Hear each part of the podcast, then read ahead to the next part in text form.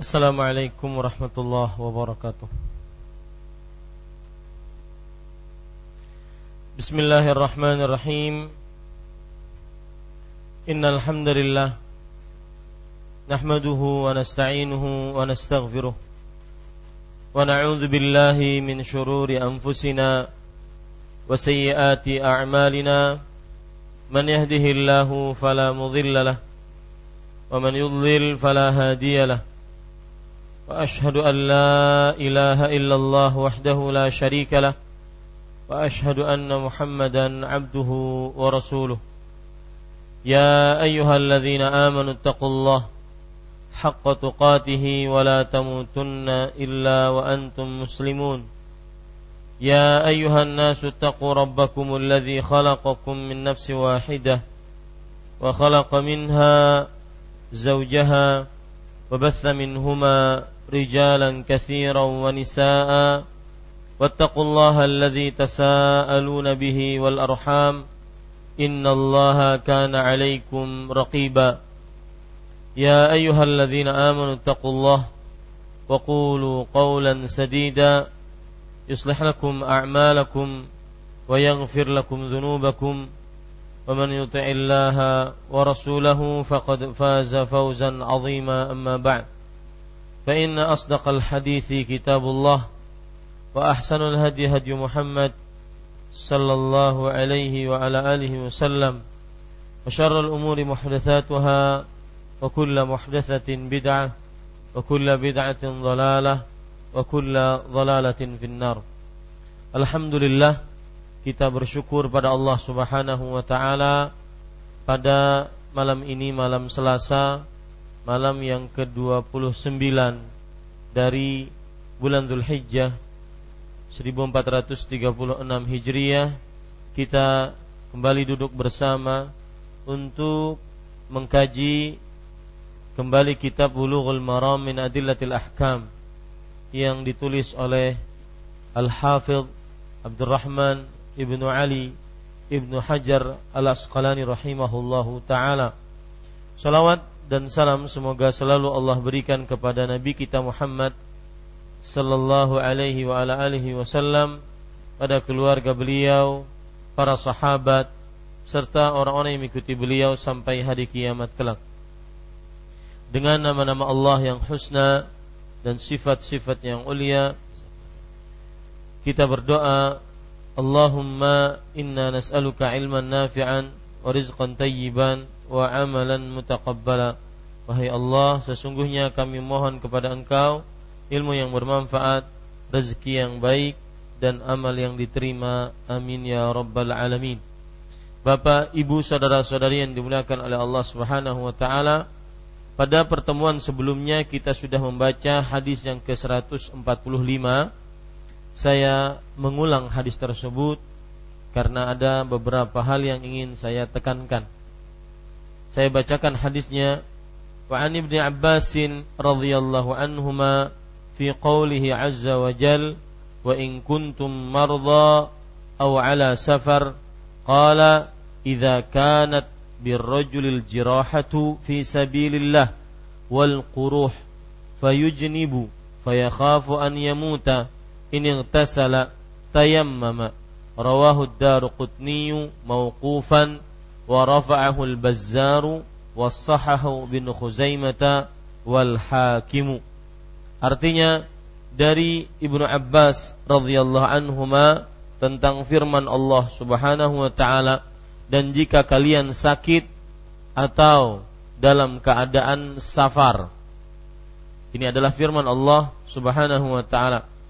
Ia berkata yaitu Abdullah bin Abbas radhiyallahu anhuma apabila seseorang terluka atau terkena penyakit di jalan Allah, kemudian junub dan ia takut akan meninggal dunia kalau mandi, maka ia hendaknya bertayamum. Diriwayatkan oleh Ad-Daruqutni secara mauquf dan dimarfu'kan oleh Al-Bazzar serta disahihkan oleh Ibnu Khuzaimah dan Al-Hakim. Bapak Ibu, saudara-saudari yang dimuliakan oleh Allah, Subhanahu wa taala yang ingin saya tekankan di sini Mari perhatikan beberapa hal yang saya ingin tekankan. Dari Ibnu Abbas radhiyallahu anhu tentang firman Allah Subhanahu wa taala jika kalian sakit atau dalam keadaan safar dia berkata. Yang pertama yang saya tekankan tafsiran ini adalah tafsiran yang kuat. Jika hadisnya kuat jika hadisnya sahih. Karena tafsiran salah satu tafsir yang di menjadi standar atau menjadi e, tafsir yang merupakan unggulan adalah tafsir dari Abdullah bin Abbas radhiyallahu anhuma. Karena dalam hadis riwayat Bukhari dan Muslim Allah e, Rasulullah sallallahu alaihi wasallam mendoakan Abdullah bin Abbas radhiyallahu anhuma. Ini yang pertama. Jika hadis ini sahih atau kuat, maka niscaya tafsiran Abdullah bin Abbas lebih kita dahulukan. Tetapi ternyata hadisnya lemah. Yang kedua, dari Ibnu Abbas radhiyallahu anhu tentang firman Allah Azza wa Jal. Dan jika kalian sakit atau dalam keadaan safar, sakit atau dalam keadaan safar.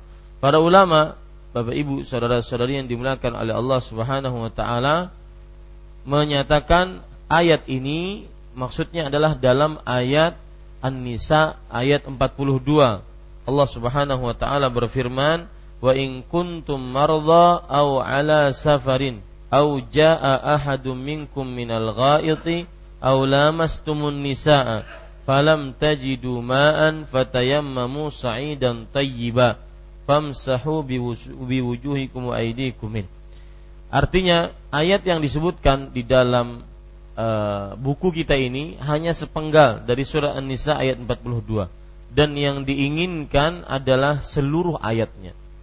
Ini adalah penekanan kedua yang diinginkan adalah seluruh ayatnya. Wa in kuntum marda aw ala safar. Ayat Nisa ayat 43. 43. Ya. Jika kalian sakit atau bepergian atau salah seorang dari kalian datang dari buang air kecil atau salah seorang dari kalian bersetubuh dengan perempuan lalu ia tidak mendapati air maka hendaklah dia bertayamum. Yang menjadi penekanan saya sebagai pengulangan adalah bahwa yang dimaksudkan pada ayat ini adalah surat An-Nisa ayat 43 secara lengkap. Kemudian yang menjadi penekanan saya juga yaitu maksud atau di dalam ayat-ayat itu. Yaitu Allah berfirman, jika kalian sakit atau di dalam bepergian atau salah seorang dari kalian datang dari buang air kecil atau salah seorang dari kalian menyentuh perempuan yaitu bersetubuh maka penekanan yang ketiga maksud atau di sini adalah dan. Maksud atau di sini adalah dan ini penekanan yang ketiga. Kemudian penekanan yang keempat, Bapak Ibu saudara-saudari yang dimuliakan oleh Allah, kalau kita lihat juga ayat ini surat An-Nisa ayat 43, maka kita akan dapati bahwa seseorang bertayamum boleh bertayamum karena punya hadas kecil atau hadas besar. Ini penekanan yang keempat. Bahwasanya seorang boleh bertayamum baik ketika dia mempunyai hadas kecil seperti yang disebutkan di dalam ayat ini au jaa ahaduku au jaa ahadum minkum minal ghaid atau salah seorang dari kalian datang dari buang air kecil, buang air besar. Ini adalah hadas kecil. Aula mastumun nisa atau salah seorang dari kalian menyentuh perempuan ini hadas besar karena arti menyentuh di sini adalah berjima bersetubuh maka tayamum boleh dilakukan baik untuk mengangkat hadas kecil atau mengangkat hadas besar. Dalilnya tadi ya, surat An-Nisa ayat 1 eh, ayat 43.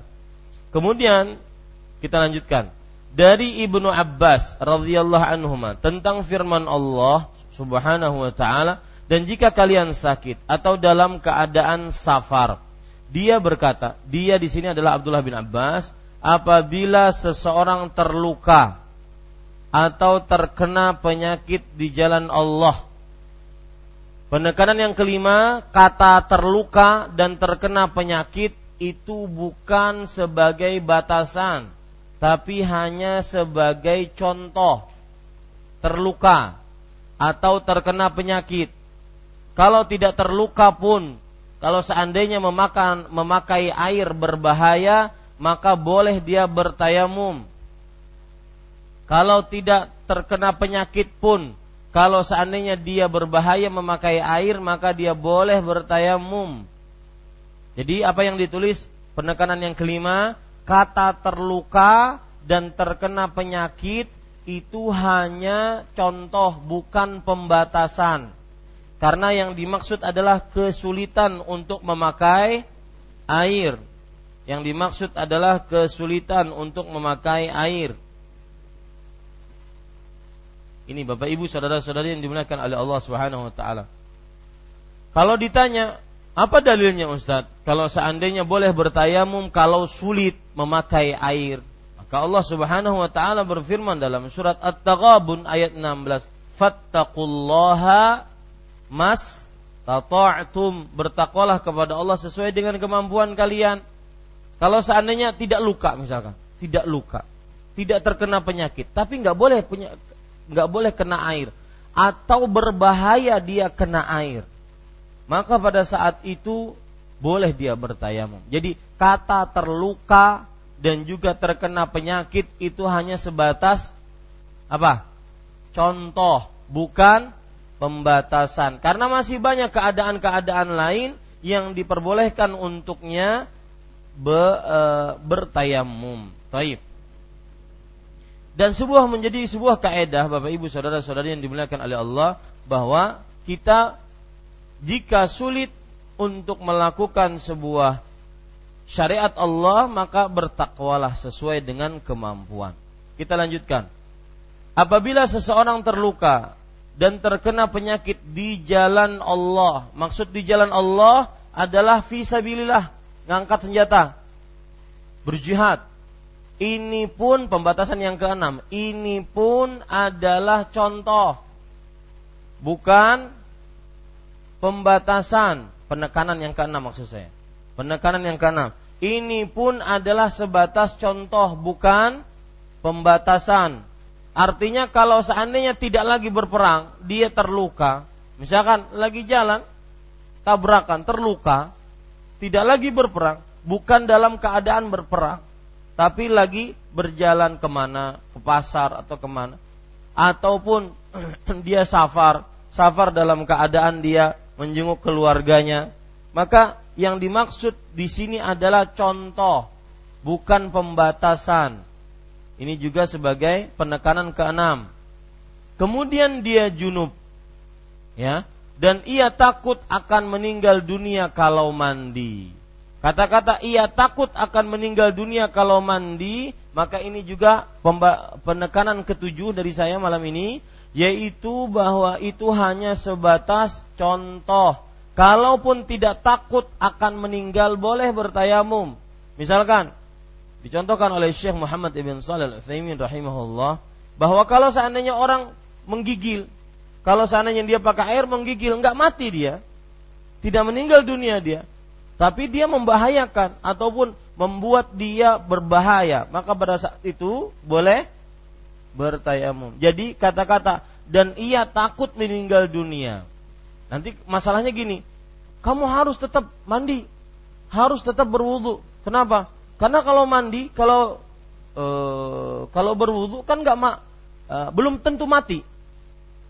Apa nunggu mati dulu? Ya kan enggak. Maka kata paham maksud saya? Paham maksud saya? Ya. Jadi kata ia takut akan meninggal dunia itu hanya sebatas pembatasan. Artinya sulit, terpaksa. Ya, terpaksa. Maka ini ini pembatasan, ini bukan pembatasan tapi hanya sebatas contoh.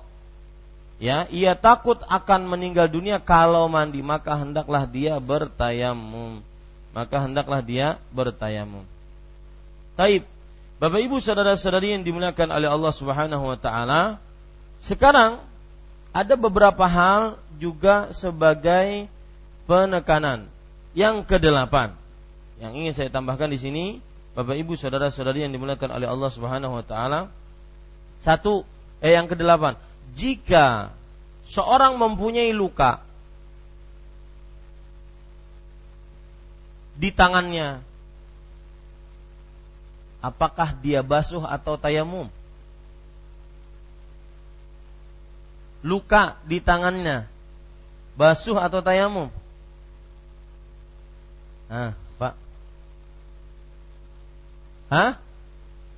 Maka kalau air tersebut tidak membahayakannya tetap wajib untuk di dibasuh. Nah, ini catat, ini penekanan ke-8. Jika ada luka yang tidak membahayakannya jika dibasuh, maka wajib tetap dibasuh. Jika ada luka dan tidak membahayakannya kalau dibasuh, maka tetap wajib dibasuh. Ini penekanan yang kedelapan pada malam ini Bapak Ibu saudara-saudari yang dimuliakan oleh Allah.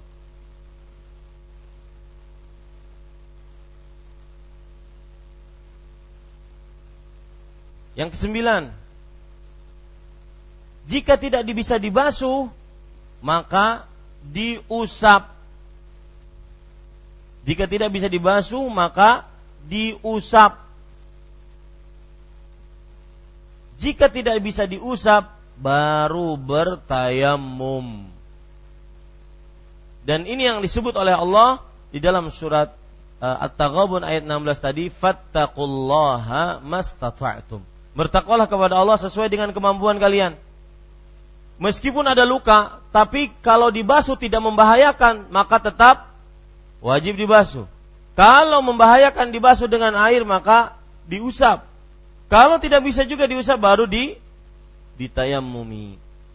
Ini Bapak Ibu, saudara-saudari yang dimuliakan oleh Allah Subhanahu wa taala. Kemudian Penekanan yang selanjutnya yang ke-10.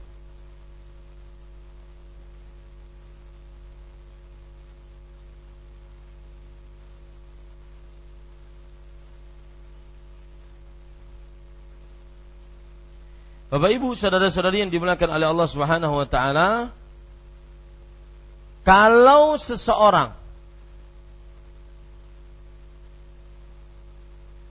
di anggota wudhunya terdapat kesulitan untuk dibasuh. Apakah yang dia lakukan?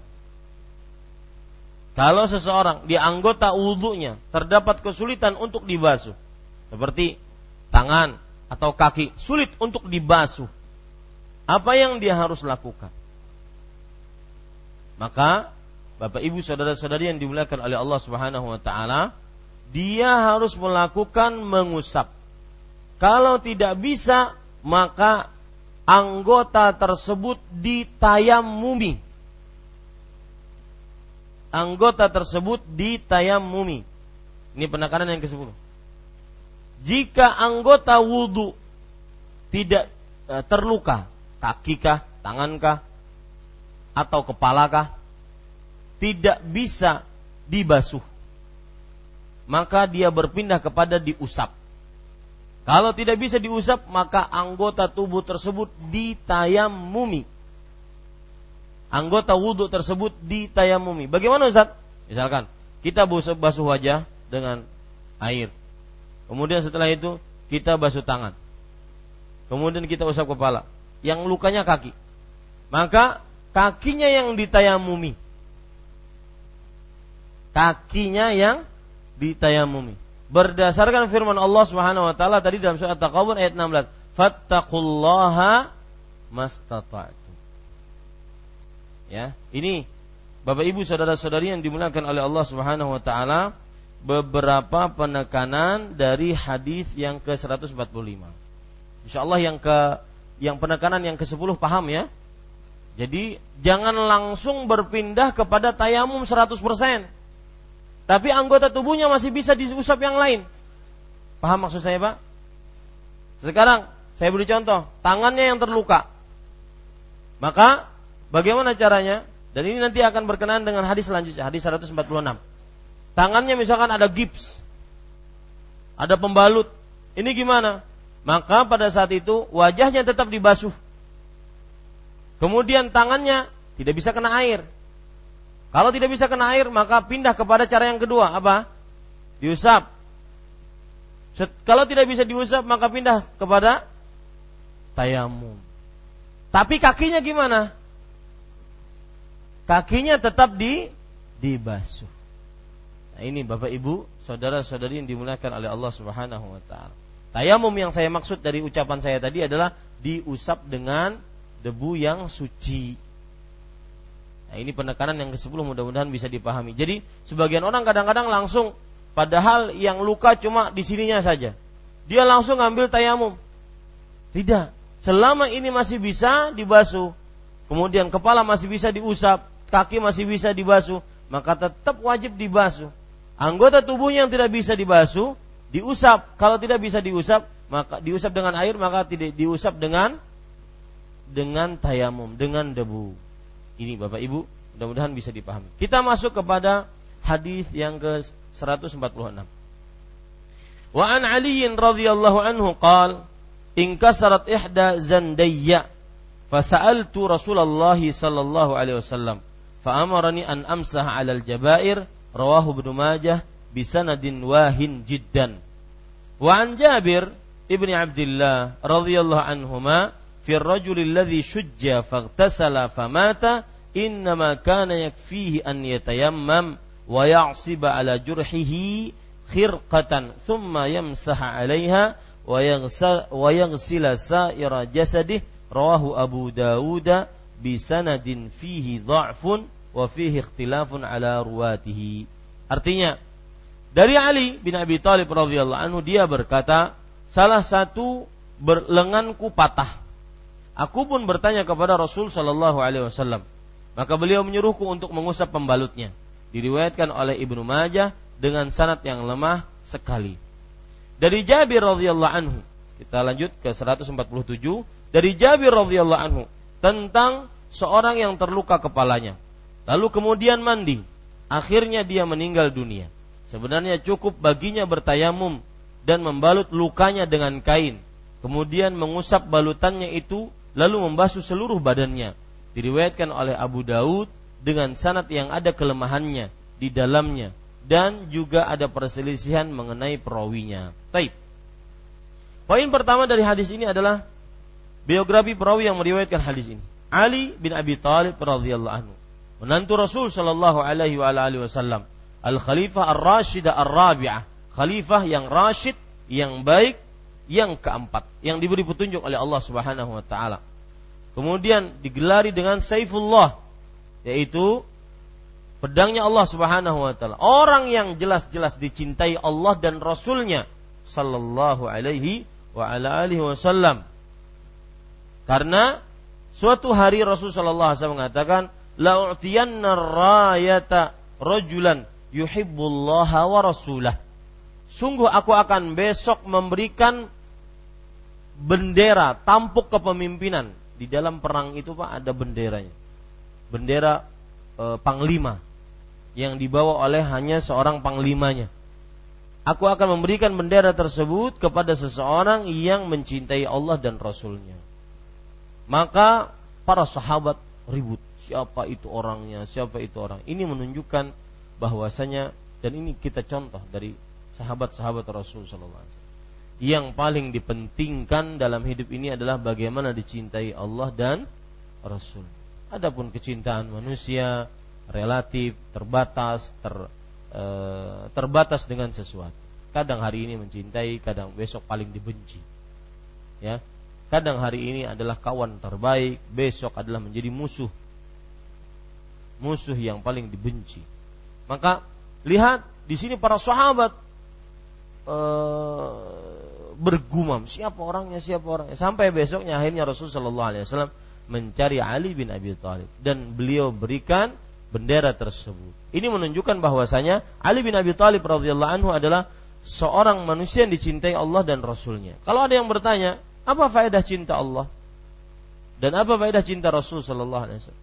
Faedah cinta Allah Subhanahu wa taala sehingga menarik bagi hati kita agar kita dicintai oleh Allah adalah Allah Subhanahu Rasul sallallahu alaihi wasallam bersabda, "La yulqi Allahu habibahu finnar." Allah Subhanahu wa taala tidak akan menceburkan orang yang dicintainya ke dalam neraka. Dan yang orang yang dicintai oleh Allah akan dicintai oleh seluruh malaikat dan akan diridhai oleh seluruh manusia. Kemudian Bapak Ibu saudara-saudari yang dimuliakan oleh Allah. Uh, Ali bin Abi Thalib radhiyallahu anhu akhirnya diberikan bendera tersebut. Kemudian beliau Rasul sallallahu alaihi wasallam bersabda kepada Ali bin Abi Thalib, "Umfudh ala rislik." Pergilah engkau wahai Ali bin Abi Thalib dan jangan menoleh ke, ke belakang. Ini menunjukkan keutamaan dari siapa? Ali bin Abi Thalib radhiyallahu anhu. Dan masih banyak keutamaan-keutamaan Ali bin Abi Thalib. Dan orang-orang Syiah Rafidhah sangat berlebih-lebihan dalam memuji Ali bin Abi Thalib. Sampai mereka menjadikan Ali bin Abi Thalib sebagai Tuhan. Sebagai Tuhan. Dan ketika terjadi perselisihan antara istihad antara Muawiyah dengan Ali bin Abi Thalib maka para ulama bersepakat bahwasanya Ali bin Abi Thalib di pihak yang benar. Dan Muawiyah maghfurullah orang yang diampuni dosanya oleh Allah Subhanahu wa taala di dalam istihadnya. Taib.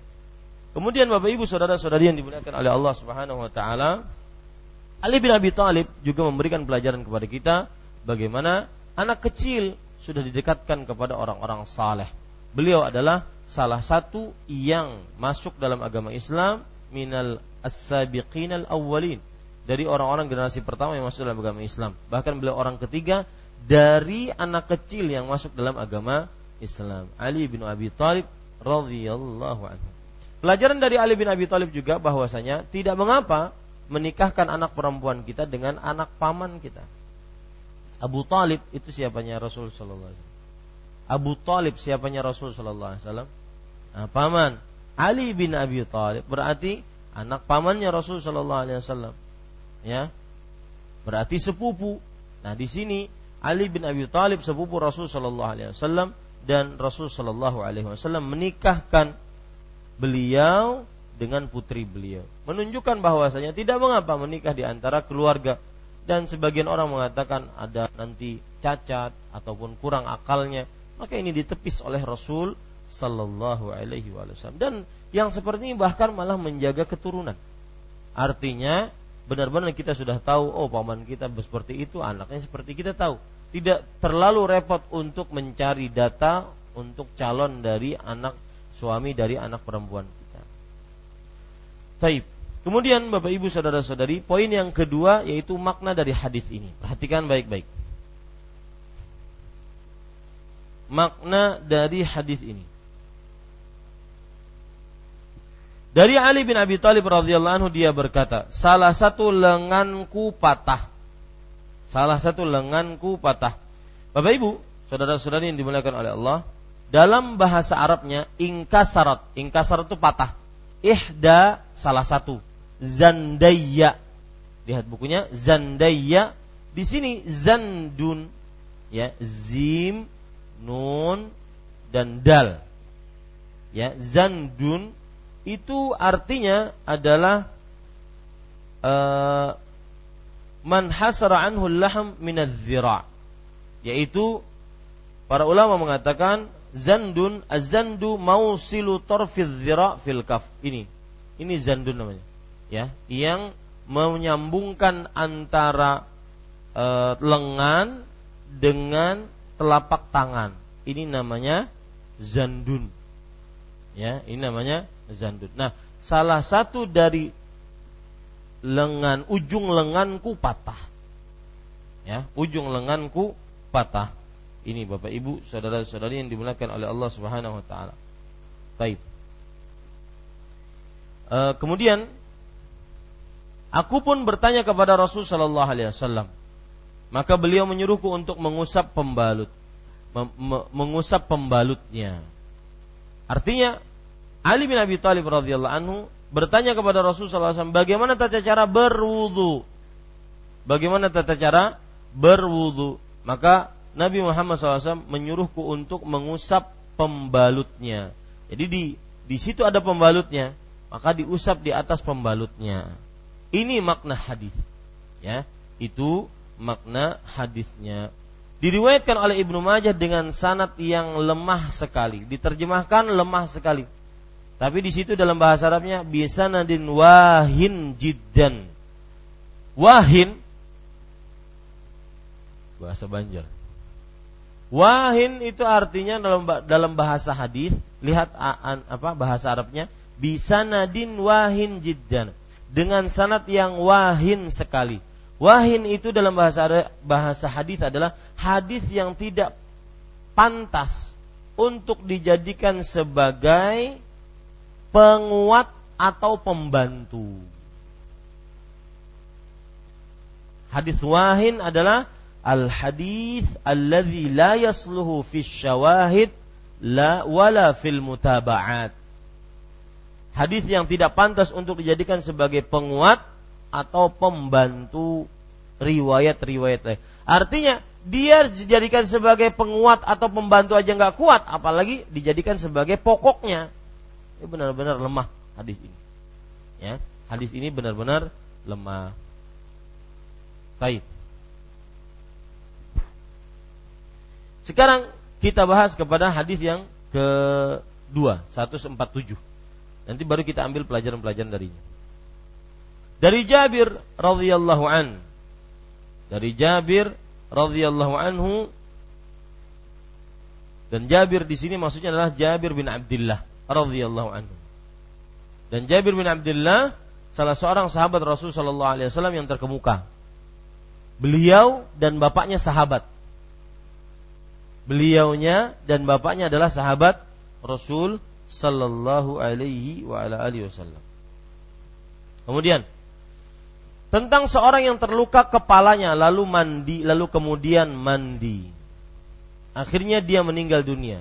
Ini hadis sebenarnya diringkas oleh Al-Hafidh Ibnu Hajar. Hadis yang kita baca sekarang dari Jabir radhiyallahu anhu tentang seorang yang terluka kepalanya lalu kemudian mandi maka akhirnya dia meninggal dunia. Itu sebenarnya hadisnya panjang. Jadi Jabir bercerita, "Kunna fi safarin." Kami pernah dalam bepergian. Kemudian salah seorang dari kami terkena batu kepalanya dan darahnya keluar dari kepalanya. Lalu setelah itu malam hari dia tidur dan junub. Darah keluar dari kepala membuat seseorang mungkin lemah, tapi malah junub malam itu. Maka kemudian dia bertanya kepada siapa? Kepada sahabat-sahabatnya. Maka Bapak Ibu saudara-saudari yang dimuliakan oleh Allah Subhanahu wa taala, kata para sahabatnya, "La, tidak boleh tidak boleh engkau bertayamum. Ya, tidak boleh engkau bertayamum karena wa anta taqdiru 'alal ma. Karena engkau mampu untuk memakai air. Nah, ini sebabnya. Karena engkau mampu untuk memakai air. Maka akhirnya dia mandi. Mandi mati. Ya, mandi meninggal. Kenapa? Karena mungkin kedinginan, kehabisan apa, air apa, darahnya terlalu banyak keluar, meninggal dia. Maka mendengar itu Rasul Shallallahu Alaihi Wasallam diceritakan. Lalu Nabi Muhammad Shallallahu Alaihi Wasallam bersabda, "Qataluh, qatalahumullah." Sungguh sahabat-sahabat yang tadi telah membunuh dia dengan fatwanya. Maka hati-hati kalau ngomong tentang agama. Ya, karena berurusan dengan hukum Allah dan hukum manusia. Makanya para ulama mengatakan ada kitab judulnya I'lamul Muwaqqi'in. Artinya i'lam itu pemberitahuan orang-orang yang menandatangani atas nama Allah. Itu para ulama. Tidak boleh orang bicara halal haram, ya. Itu kalau lagi jawab SMS pengalaman. Jawab SMS sulit-sulit nggak tahu. Sulit-sulit nggak tahu. Paling enak jawab saya tidak tahu. Wallahi. Ya, dan berusahalah menjadi seperti itu. Saya tidak tahu. Ya, daripada jawabannya muter-muter nggak tahu juga. Ya. Maka Bapak Ibu saudara-saudari yang dimuliakan oleh Allah dan itu kebiasaan para sahabat Nabi. La adri. Al-Syekh Abdul Muhsin Al-Abbad, hafizahullah. Beliau Sahih Bukhari selesai mensyarahnya, menjelaskannya. Sahih Muslim selesai, Sunan Abi Daud, Sunan Tirmidzi, Sunan Nasai, Ibnu Majah selesai. Sekarang diulang lagi Sahih Bukhari. Selesai lagi. Kemudian sekarang diulang lagi Sahih Muslim. Baru sampai bab berapa? Itu kadang-kadang dan yang hadir kadang-kadang 500 orang sampai seribuan orang setiap malam. Tapi sering sekali mengucapkan la adri. Saya nggak tahu. La adri. Saya nggak tahu. Apalagi yang baru. Ya, baru cuma baca apa begitu. Baca Quran terbata-bata. Maka jangan suka-suka menjawab pertanyaan. Alihkan kepada orang. Ya, kayaknya sih haram kayaknya. Eh kayaknya emang apa? Ya. Jangan cuma saya bilang jangan cuma modal jenggot. Betul. Jenggot itu sunnah Rasulullah SAW. Tetapi tidak semua orang berjenggot bisa menjadi ahli fatwa. Ya, jangan cuma modal saya sudah lama ngaji di Masjid Imam Syafi'i. Sebelum Masjid Imam Syafi'i ada, saya sudah menuntut ilmu. Emang kemudian boleh ngasih fatwa? Enggak, alihkan kepada yang berilmu. Ya, usahakan saya tidak tahu, tanya Ustadz, tanya Syekh, saya nggak tahu. Ya ini Bapak Ibu. Dan pengalaman pribadi saya, kita punya grup di WhatsApp ada 100 ustadz-ustadz nasional sama di Mekah Madinah dan juga sama Mesir. Itu kadang ditimbulkan sebuah pertanyaan, nggak ada yang mau jawab. Nggak ada yang mau jawab. Itu orang-orang hafid Quran, hafid hadis, nggak ada yang mau jawab. Ya ini cuma suka-sukanya jawab. Coba sekali lagi, kalau seandainya ada SMS bertanya, mohon nanya, enggak, saya enggak jawab pertanyaan silahkan nanya kepada yang ngajar ilmu. Bukankah Allah Subhanahu wa taala berfirman, "Fas'alu ahla dzikri in kuntum la Artinya bertanyalah kepada orang yang berilmu jika kalian tidak mengetahuinya. Maka lihat, qatalu qatalahumullah kata Rasulullah SAW. Mereka membunuh. Semoga Allah membalas bunuhan mereka. Semoga Allah membinasakan mereka. Lihat bahayanya orang yang berfatwa tanpa ilmu. Ini ini doa Rasul Shallallahu Alaihi Wasallam. Ya doa Rasulullah Shallallahu Alaihi Wasallam. Halla sa'alu idza lam ya'lamu fa innama su'al. Kenapa mereka tidak bertanya kalau seandainya mereka tidak tahu? Sesungguhnya obatnya kebodohan adalah bertanya. Ya, silakan azan.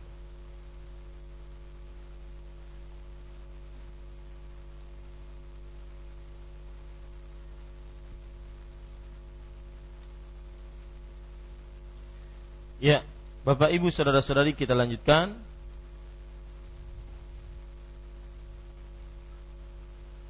Ten, tadi Nabi Muhammad SAW bersabda, kenapa mereka tidak bertanya jika mereka tidak mengetahui? Sesungguhnya obat orang yang obat kebodohan adalah bertanya. Di sini ya, Bapak Ibu, saudara-saudari, itu hadisnya. Ya, makanya disebutkan dari Jabir radhiyallahu anhu tentang seorang yang terluka kepalanya lalu kemudian mandi akhirnya dia meninggal. Itu hadisnya tadi. Ceritanya begitu. Ya, cerita hadis itu seperti itu. Kemudian sebenarnya cukup baginya bertayamum dan membalut lukanya dengan kain. Kemudian mengusap balutannya itu lalu membasuh seluruh badannya. Nah, di sini maksudnya adalah bagi orang yang luka kepalanya kemudian dia junub maka cukup baginya bertayamum. Artinya bagaimana bertayamum? Dia basuh, dia uh, basuh seluruh tubuhnya, kemudian kepalanya tadi dia tayamumi. Ya, dengan cara membalut lukanya dengan kain, kemudian mengusap balutan tersebut dan membasuh seluruh badannya.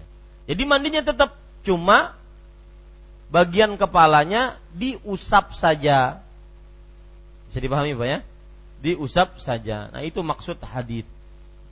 Diriwayatkan oleh Abu Daud dengan sanad yang ada kelemahannya di dalamnya dan juga ada perselisihan mengenai perawinya.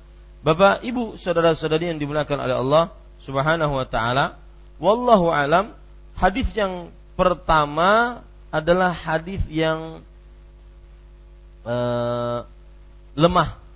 Hadis yang pertama adalah hadis yang yang lemah karena di dalamnya ada seorang perawi yang bernama Amr bin Khalid Al-Wasiti. Amr bin Khalid Al-Wasiti. Beliau ini dikenal dengan tukang palsu hadis. Subhanallah. Dikenal tukang palsu hadis. Ini Pak menjadi pelajaran bagi kita. Ya. Coba sering-sering berbuat baik, bukan untuk dikenang, tetapi nanti terkenang sendiri dia adalah pelaku kebaikan, pelopor kebaikan. Ada orang kadang-kadang datang ke sebuah kelompok. Nah, ada nih. Kalau ada hadir sidin, rami kita. Raminya maksiat. Ya. Coba kalau seandainya ada wah kada lagi si fulan lah meninggal sedunia sudah. Wah kada rami kita. Kenapa? Karena yang terkenang dari sidin adalah ibadahnya, semangatnya, zikirnya, kebaikannya, itu seperti jadilah manusia seperti itu. Lihat orang ini Amr bin Khalid Al-Wasiti ma'ruf bi hadis. Terkenal dengan pemalsuan hadis. Didustakan oleh Ahmad Ibnu Hambal. Imam Yahya Ibnu Ma'in. Ya. Dan juga Waqi' Ibnu Jarrah. Kemudian juga uh, Imam Bukhari mengatakan mungkarul hadis. Hadisnya mungkar. Kemudian Imam Hakim mengatakan yarwi an Zaid ibni Ali al-mawdu'at. Suka meriwayatkan hadis-hadis palsu. Jadi benar terkenal orang ini. Amr bin Khalid al-Wasiti terkenal dengan pemalsuan hadis. Ya, e, sedikit cerita pak kenang-kenangan dari Syekh Abdul Muhsin. Beliau itu kalau lagi ngajar ngajar hadis seperti ini. Tapi pakai sanad. Qala al-Imamu Abu Daud an fulan an fulan an fulan an fulan an Rasulillah. Jadi beliau hafal fulan bin fulan bin fulan. Beliau orangnya terpercaya. Fulan bin fulan bin fulan bin fulan. Beliau orangnya tukang dusta. Itu hafal. Ya, Syekh Abdul Muhsin Al-Abbad hafizahullah taala. Oleh karenanya hadis 146 lemah. Tidak ada keraguan di dalamnya. Sangat-sangat lemah. Ya, sangat-sangat lemah. Sedangkan hadis yang 147 riwayat Imam Abu Dawud tadi, maka wallahu alam dia hadisnya hasan. Ya, dia hadisnya hasan. Ini Bapak Ibu, saudara-saudari yang dimuliakan oleh Allah Subhanahu wa taala. Hadisnya hasan. Jadi, kalau kita perhatikan dua hadis ini, maka kita ambil pelajaran-pelajaran darinya. Pelajaran yang pertama, hadis ini dalil tentang mengusap di atas pembalut atau gips atau perban. Hadis ini dalil tentang mengusap di atas pembalut atau gips atau perban atau yang semisalnya. Tetapi hadisnya lemah. Tetapi hadisnya lemah. Ini pelajaran pertama. Pelajaran yang kedua, tidak ada hadis yang sahih yang menguat yang yang jelas menyebutkan tentang mengusap di atas pembalut atau apa tadi? Gips atau Hah? perban. Tidak ada hadis yang sahih dan sharih. Sahih dan sharih. Sahih dan jelas. Pelajaran yang ketiga, terjadi perbedaan pendapat di antara para ulama tentang hukum mengusap di atas perban atau surba atau pembalut atau gips. Terjadi perbedaan pendapat di antara para ulama tentang hukum mengusap di atas serban apa perban, pembalut atau gips. Sebelum kita masuk kepada pendapat-pendapat itu, saya ingin menjelaskan dulu. Yang dimaksud terjadi perbedaan pendapat itu dalam masalah ini, Pak. Perhatikan saya. Kalau seandainya di tangan ada luka, kemudian dibalut dengan pembalut atau dengan perban atau dengan gips, maka bagaimana berwudunya? Nah, di sini terjadi perbedaan. Apakah mengusap di atas gips ataukah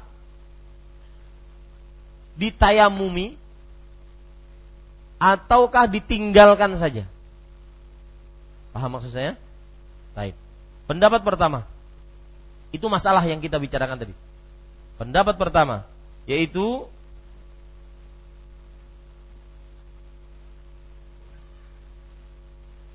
bahwa diusap di atas gips atau Eh, perban atau pembalut. Ini pendapat pertama. Karena mereka mengatakan bahwa hadis 147 hasan dan bisa menguatkan untuk hadis 146. Jadi kalau seandainya saya luka di tangan, kemudian pakai pembalut, pakai perban, pakai gips, maka saya berwudu seperti biasa. Lalu setelah itu apa? Diusap diusap tangannya. Ya. Kenapa? Karena menurut mereka hadisnya sahih. Taib. Pendapat yang kedua yaitu tidak usah diusap sama sekali.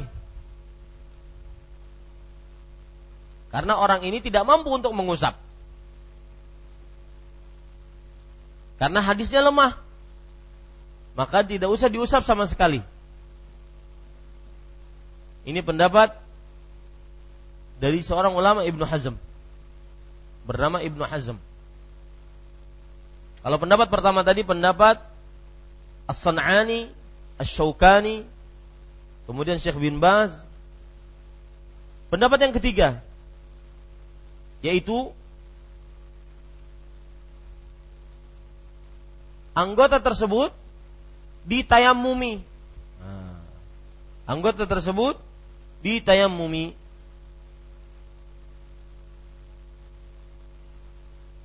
Baik, Bapak Ibu saudara-saudari yang dimuliakan oleh Allah Subhanahu wa taala, ditayammumi. Maka pendapat yang paling kuat pendapat pertama bahwa boleh mengusap di atas perban, pembalut ataupun gips. Nah, jadi kalau seandainya Bapak junub dalam keadaan kakinya memakai pembalut gips ataupun perban. Bagaimana caranya? Junub loh. Hah? Mandi nggak? Mandi. Mandi seperti biasa. Mandi. Lalu kakinya ikut mandi juga? Enggak. Caranya bagaimana? Diusap. Ya, diusap. Ini Bapak Ibu saudara-saudari. Taib. Kalau menurut pendapat yang kedua, kakinya gimana? Hah? Dibiarin. Kalau menurut pendapat ketiga, kakinya gimana? Tayamumi. Caranya? Ya, letakkan, pukulkan ke dinding atau ke mana, kemudian ditayamumi. Beda kan tiga-tiganya? Nah, kita mengambil pendapat yang mana? Yang pertama. Yaitu diusap dengan air.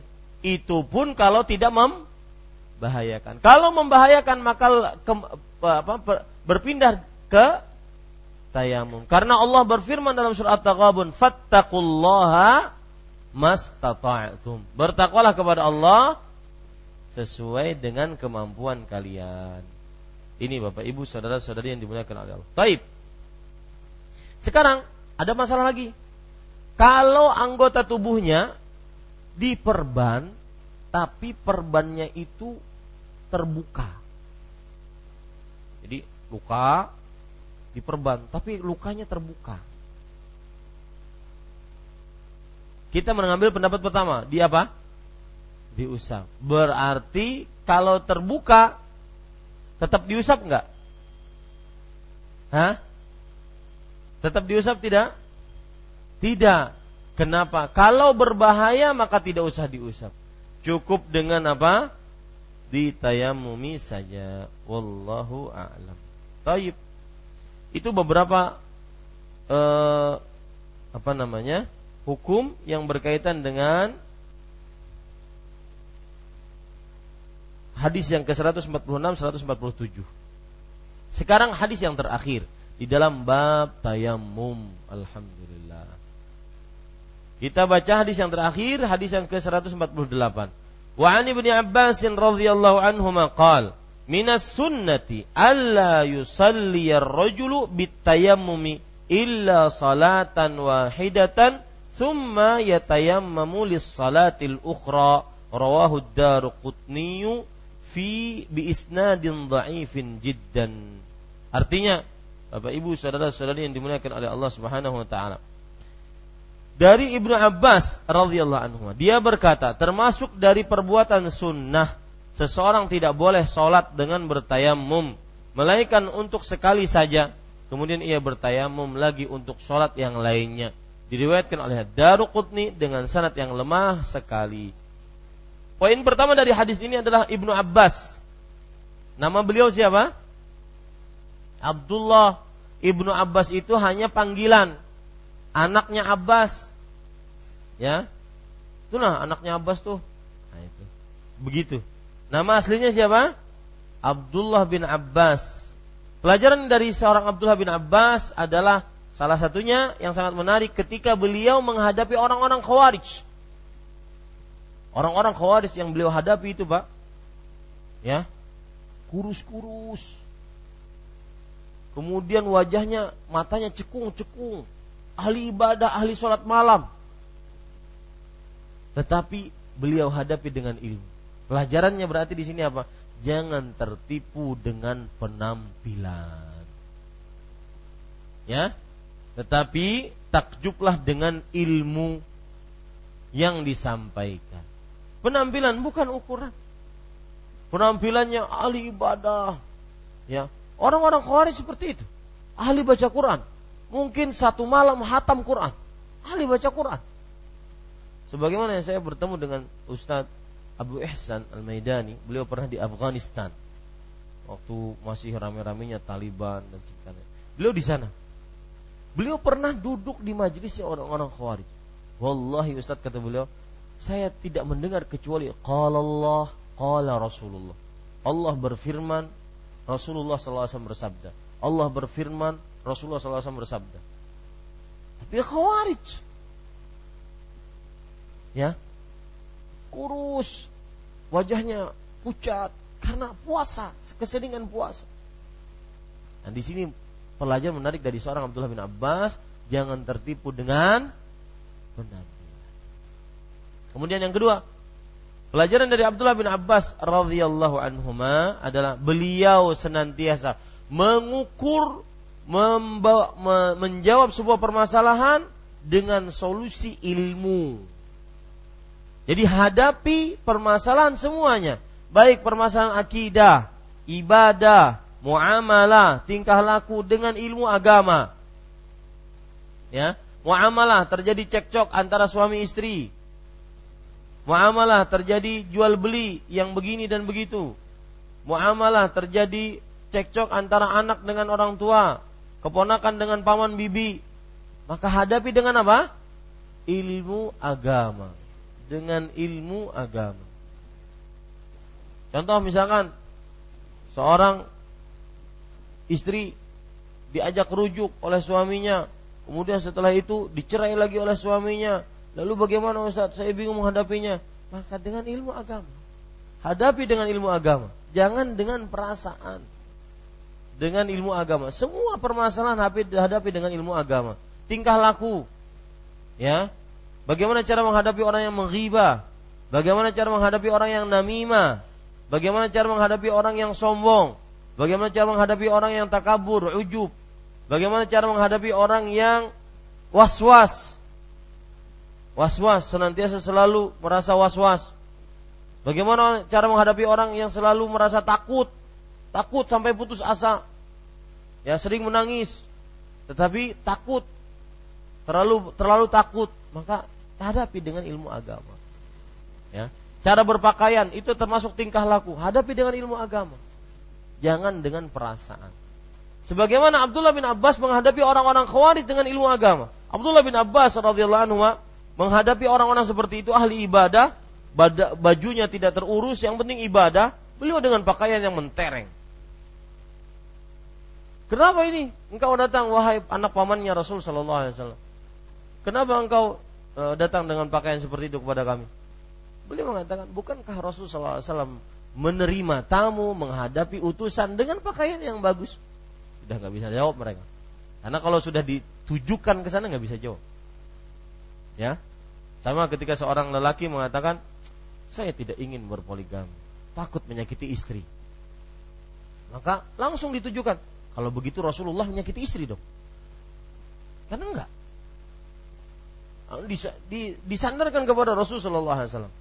Kemudian, Bapak Ibu saudara-saudari yang dimuliakan oleh Allah Subhanahu wa taala. Kenapa kalian keluar dari pemerintahan yang sah. Karena kami tidak ingin berhukum kepada hukum togut. Maka dijawab oleh Abdullah bin Abbas radhiyallahu dengan ilmu. Akhirnya sepertiga mereka pulang. Ilmu agama adalah jalan persuasif yang sangat luar biasa. Maka hadapi segala sesuatu dengan ilmu agama. Perceraian antara suami istri, ya, rumah tangganya sudah di ujung tanduk, maka hadapi dengan ilmu agama. Kalau cerai ya cerai. Kalau sananya bersatu ya bersatu. Kemudian seorang anak sering dicaci maki oleh orang tuanya. Dasar kamu tidak tahu eh, tidak tahu bahasa, eh, tidak tahu jasa. Ini semua habis gara-gara mensolahkan kamu. Kan banyak orang tua seperti itu. Kadang-kadang ada orang tua seperti itu. Ya, dia malah mencaci maki anaknya. Padahal itu kewajiban dia untuk menafkahi anaknya. Kemudian sang anak merasa sedih, selalu dicaci, selalu dihina, selalu merasa dialah yang menghabiskan harta keluarga dan semisal. Maka bagaimana menghadapi? Hadapi dengan ilmu agama. Jangan dengan perasaan. Selalu semua permasalahan hadapi dengan ilmu agama. Dan itu pelajaran dari seorang Abdullah bin Abbas radhiyallahu anhuma.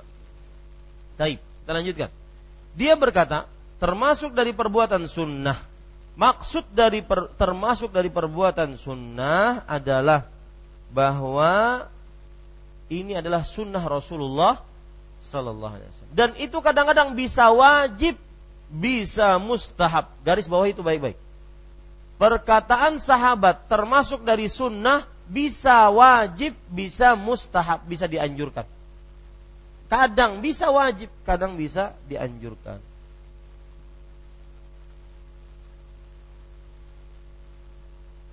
Baik, kemudian Bapak Ibu, saudara-saudari yang dimuliakan oleh Allah Subhanahu wa taala. Termasuk dari perbuatan sunnah. Seseorang tidak boleh sholat dengan bertayamum, melainkan untuk sekali sholat saja. Apa maksudnya? Ambil tayamum, sholat. Maka kalau ingin sholat lagi tayamum lagi. Itu maksudnya.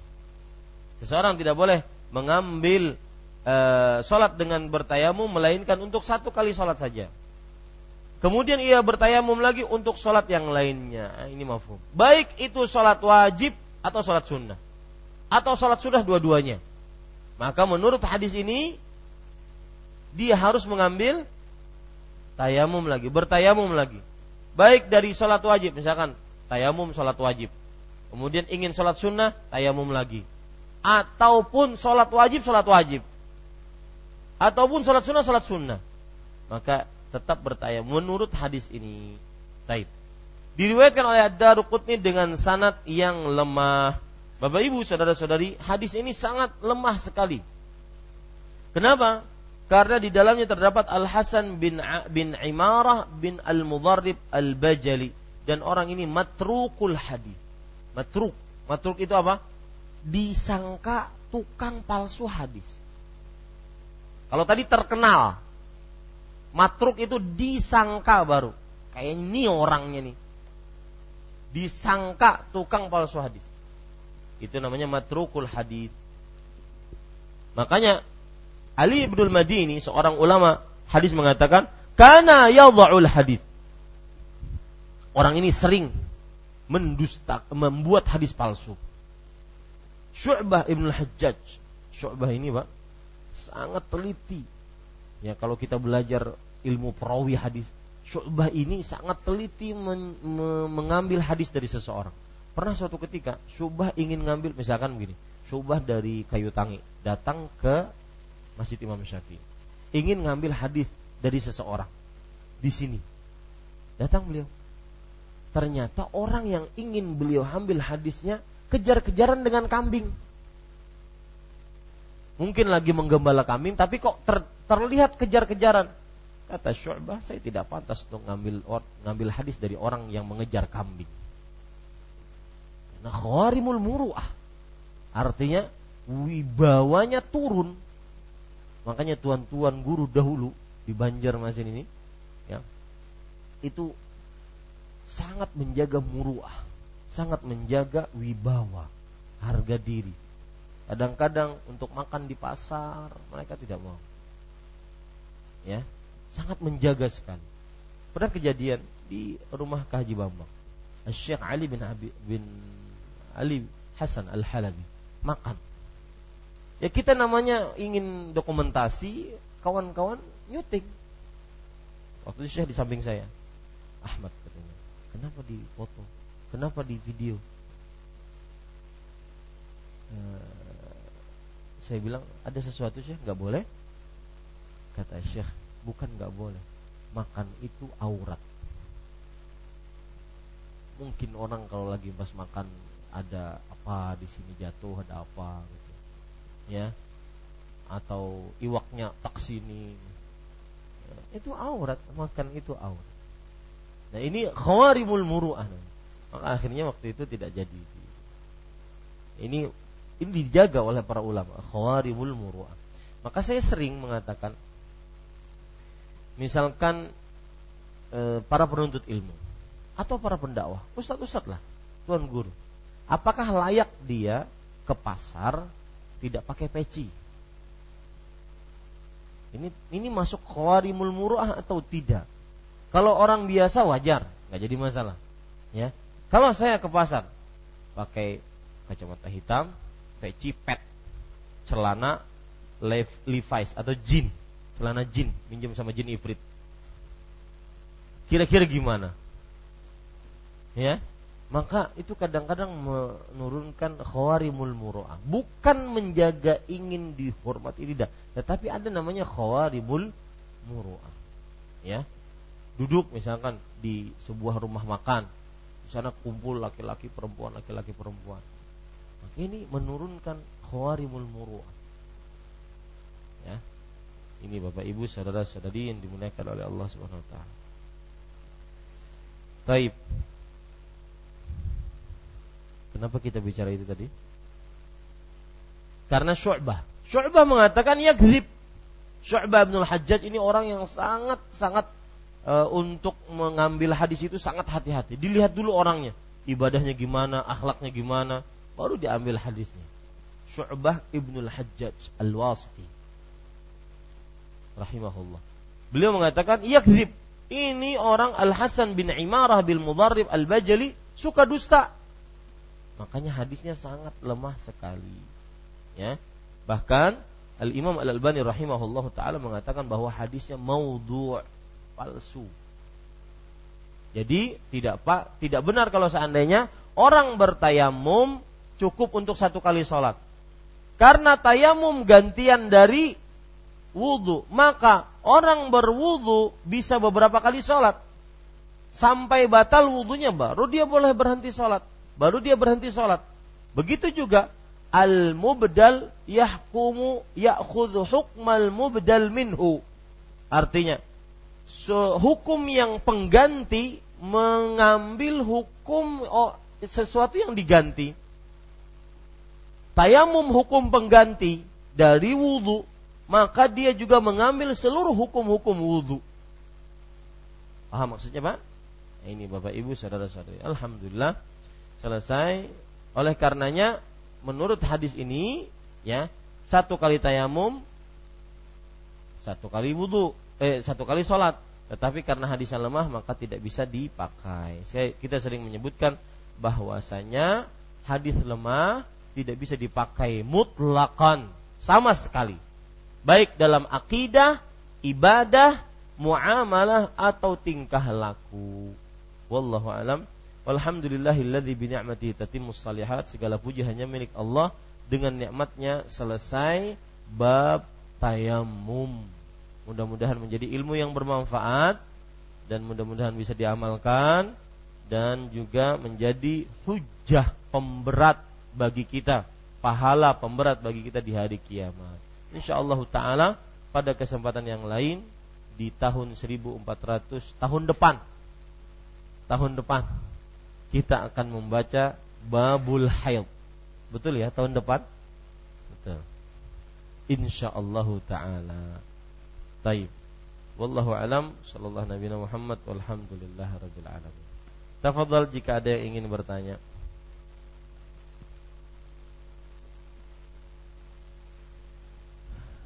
Apa pendapat Bapak Ibu sekalian kalau besok kita membicarakan bulan Muharram?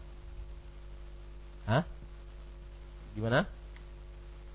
Karena kebiasaan kita kalau ada momen kesempatan yang memang diperlukan untuk dijelaskan kita gunakan waktu.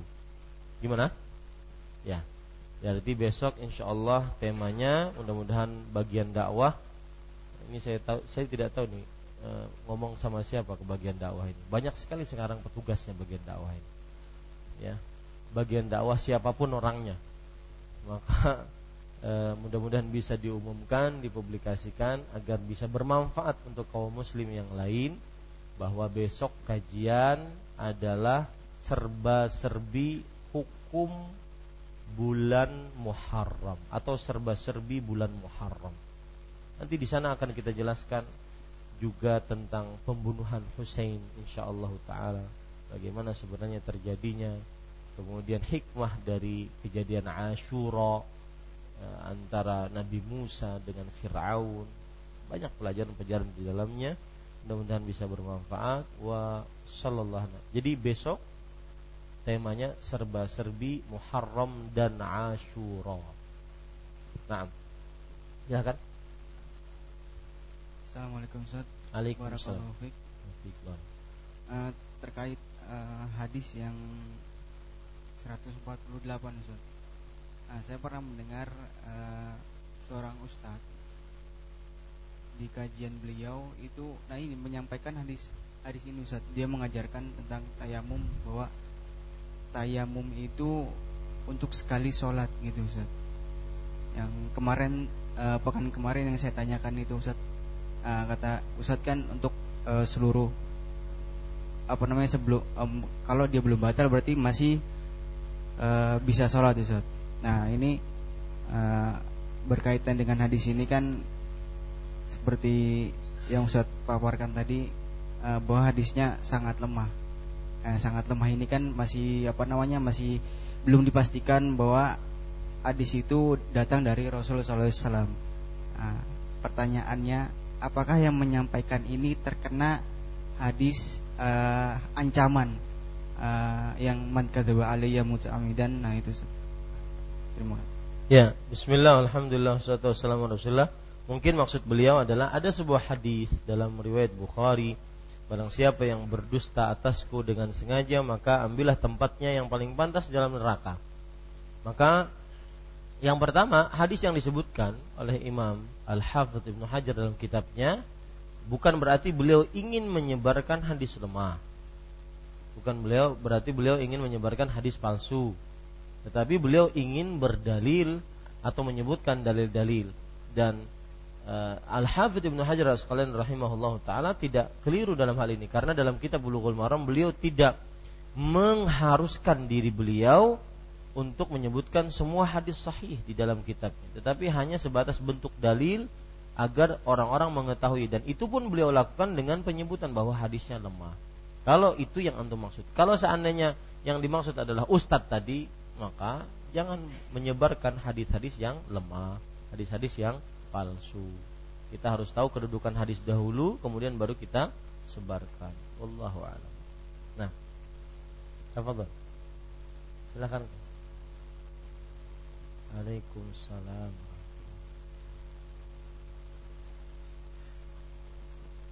Pertanyaannya di luar tema, Ustaz. Nggih. Pun kita jelaskan masalah salat pakai kursi itu bagaimana Ustaz? Salat pakai kursi, ya. Bismillah, Alhamdulillah, wassalatu wassalamu rasulillah Dengan nama-nama Allah yang husna dan sifat-sifat yang mulia Semoga pian sehat, panjang umur mening, e, Diberikan keberkahan di dalam hidup Dan bisa mengisi kehidupan dengan e, amal saleh Sampai akhir hayat Yang pertama Hadisnya tentang sholat di, e, di atas kursi Secara umum hadis riwayat Bukhari Salli qa'iman. Fa illam tastati fa qa'idan. Fa illam tastati' fa ala jambin. Salatlah dalam keadaan berdiri. Kalau tidak mampu maka salatlah dalam keadaan duduk. Kalau tidak mampu maka salatlah dalam keadaan berbaring atau rebahan. Ini hadis pertama sebagai dalil bahwasanya boleh salat sambil duduk, baik duduk di atas mohon maaf pantat kita ataupun duduk di atas kursi. Adapun hadis yang kedua yang berkaitan dengan duduk di atas kursi, e, sholat di atas kursi, ini sebagaimana yang dilakukan oleh Rasulullah SAW sholat di atas onta. Beliau pernah sholat di atas onta dalam sholat-sholat malam, sholat-sholat malam dan sholat-sholat sunnah tatkala safar. Maka caranya adalah beliau yumi'u imaan. Artinya beliau menunduk. Tatkala ingin mempraktekkan ruku, beliau menunduk dan tatkala ingin mempraktekkan sujud beliau menunduk lebih lebih dalam lagi, lebih bawah lagi. Ya. Nah, seperti itu cara untuk sholat di atas kursi. Jadi tatkala ingin ruku maka beliau menunduk. Ya. Ini kalau seandainya saya e, lengkapnya kita boleh bertakbiratul ihram dengan berdiri atau duduk sesuai dengan kemampuan. Berdiri atau duduk sesuai dengan kemampuan. Tetapi saya anjurkan karena ayahanda masih bisa berdiri, maka berdirilah. Karena Rasul Shallallahu Alaihi Wasallam bersabda, "Idza qumta ila salah, fastaqbilil qiblata, thumma kabbir." Jika engkau ingin sholat, maka hadapkanlah dirimu ke kiblat sambil berdiri maksudnya. Dan itu juga hadis Rasul SAW yang awal tadi, sholli qa'iman. Salatlah dalam keadaan berdiri. Maka takbiratul ihram berdiri dulu, Allahu Akbar. Ya. Kemudian setelah itu duduk. Kalau seandainya tidak sanggup untuk berdiri, duduk. Lalu dengarkan imam, amin. Kemudian imam baca surat, lalu imam ruku, kita ikut ruku. Caranya tetap angkat takbir, Allahu Akbar, Kemudian letakkan tangan tepat di atas dua telapak eh, di, di dua lutut kita. Kemudian kita menunduk. Ya, menunduk. Kemudian setelah itu mengatakan sami Allahu liman hamidah. Ya. Lalu karena itu tidak bisa sujud, maka setelah itu kita imam sujud Allahu Akbar baru kita sujud lebih rendah dibandingkan menunduk untuk ruku tadi ya lebih rendah dibandingkan e, duduk untuk ruku e, menunduk untuk ruku tadi. Kemudian setelah itu duduk di antara dua sujud. Kakinya tidak usah di ya. Paham maksud saya? Ya. Jadi kalau seandainya kita duduk di atas kursi, ya sudah begitu saja kakinya. Tidak usah isyarat. Ini nggak perlu, nggak perlu. Ya, tidak perlu. Nah, kemudian setelah itu uh, ya, itu saja, tidak ada yang uh, begitu duduk di antara dua sujud bagaimana? Atau duduk tasyahud. Maka duduknya seperti biasa, meletakkan tangan di atas dua paha, kemudian dia tasyahud seperti biasa. Lalu salam seperti biasa. Ya.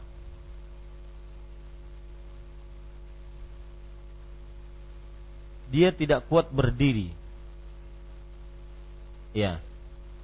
Intinya kembali kepada ayat tadi surat At-Taghabun ayat 16. Fattaqullaha mastata'tum. Jadi dia takbiratul ihram orang seperti tidak kuat duduk, tidak kuat berdiri. Allahu akbar, ya, Allahu akbar. Kemudian langsung dia duduk. Gak mengapa. Dia duduk, ya. Habis itu dia ruku, eh, sujud, ruku, dia mampu. Maka sujud dan ruku seperti biasa. Dia cuma tidak kuat berdiri, mungkin keliangan. Ada orang seperti itu. Ya. Fattakullah mastata'tum. Wa idza amartukum bi amrin fa'tu minhu mastata'tum. Jika aku perintahkan kepada sebuah perkara, maka kerjakan sesuai dengan kemampuan kalian. Ya, jadi dan orang-orang yang sakit tatkala sholat ingat selalu hadis riwayat Bukhari. Nabi Muhammad sallallahu alaihi wasallam bersabda, "Idza maridhal 'abdu aw safara kutiba lahu ma kana ya'malu muqiman sahihan." Jika seorang hamba sakit atau bepergian, maka dituliskan untuknya sebagaimana dia dalam keadaan sehat atau mukim. Dengan catatan tatkala sehat dan mukim dia sholatnya baik sempurna. Seperti itu. Wallahu nah. Silakan. Lagi Ustaz. Nggih. misalnya ini ada kejadian Ustaz. Keluarga keluarga keluarga kita. Jadi tegurnya nyesma salatnya pakai kursi. Itu di muka kursi itu diandaki meja gitu kan. biar sujud. Nggih. Bagaimana itu Ustaz? ya. Terlalu mem- me- memaksakan diri. Karena sujud itu di tanah lain di atas meja. Ya sujud itu di tanah lain di atas meja. Maka tidak perlu. Ya seperti yang saya bilang tadi hadis yang terakhir yang saya sebutkan itu sebenarnya pelipur lara. Saya tahu kadang-kadang di Arab Saudi kan banyak orang-orang yang sudah tua ataupun tidak sanggup untuk sujud terlalu besar gemuk badannya ya. Maka mereka tidak sanggup untuk sujud. Artinya dahinya jarang sekali untuk sujud kepada Allah. Dan itu sebuah kerinduan. Maka ingat hadis tadi. Itu sebuah kerinduan kalau tidak seperti ini saya akan sujud Ustaz dan ini juga menjadi perhatian bagi kita bahwasanya di akhirat kelak orang-orang yang tidak mau sholat maka dia akan sulit untuk sujud. Tatkala seluruh orang beriman mampu sujud, maka mereka tidak mampu sujud. Eh, yud'auna ila sujudi wahum salimun. Tatkala mereka di, diajak untuk sujud di dunia dalam keadaan sehat, mereka mampu sholat. Tapi mereka nggak mau. Maka di akhirat nanti dibalas oleh Allah. Tatkala ingin ruku, ya, ruku jadi begini. Kalau kita kan bisa gini. Ini enggak. Ingin begini langsung dibalikkan. Dibalikkan. Nah, ini pemandangan yang mengerikan bagi orang-orang yang di akhirat tidak bis tidak eh, di dunia tidak mau sujud atau sholat. Maka saya sering mengatakan kepada orang-orang yang meninggalkan sholat, ketika anda melihat orang tua masih ninggalin sholat, paman bibi masih ninggalin sholat, kakak adik masih ninggalin sholat, atau siapa pun dari keluarga kita yang masih ninggalin sholat, maka salah satu dakwah yang kita bisa dakwahkan adalah sebutkan kepada mereka tanpa memfonis. Bah, biar kada sholat bahaya, kayak nanti akhirat disiksa kayak ini bahaya. Jangan, jangan difonis. Tetapi sebutkan bahwasanya ancaman orang yang tidak sholat di, di dunia, ancamannya di akhirat adalah satu masuk neraka sakor. Sakor itu neraka yang menghanguskan seluruh kulit, usus, tulang, daging. Yang kedua masuk ke dalam neraka ghai. Ghai lembah jurang yang sangat dalam baunya busuk yang ketiga mendapatkan neraka wail. Wail lembah yang terisi darah dan nanah. Ya. Kemudian yang keempat tadi orang yang sujud yang tidak mau sujud di dunia, dia di akhirat akan tidak bisa sujud. Tatkala seluruh orang beriman sujud, dia tidak bisa sujud. Kenapa? Karena kebalasan di dunia tidak mau sujud, di akhirat tidak mau sujud juga. Yang kelima yaitu di alam barzah. Dia akan direbahkan, kemudian pas di kepalanya ada seorang yang membawa bongkah batu besar, dilemparkan. Dilemparkan, pecah kepalanya, batunya menggelinding ke sana kemari. Tidaklah pembawa batu tersebut kembali ke orang ini sampai kembali kepalanya seperti semula. Terus seperti itu sampai hari kiamat. Nah, sebutkan ini bagi yang meremehkan sholat. Maka niscaya insya Allah taala akan sadar. Wallahu a'lam. Nah. Bismillah, barakallahu fiik. Afik, barak. Silakan, Bu. Ya. Uh, ini berkenaan dengan penjelasan Ustadz tadi tentang uh, ala zikri in kuntum la ta'lamun tadi Ustadz. Uh, ini kadang-kadang ada keluarga yang tanya mungkin lewat SMS gitu Ustadz ya. Uh, lalu karena kita uh, pernah mendengar mungkin ceramah kajian gitu atau pernah pernah membaca hadis lalu kita kita kirimi gitu kita SMS kan kirim bahwa itu uh, hadisnya seperti ini gitu apa apakah itu diperbolehkan gitu?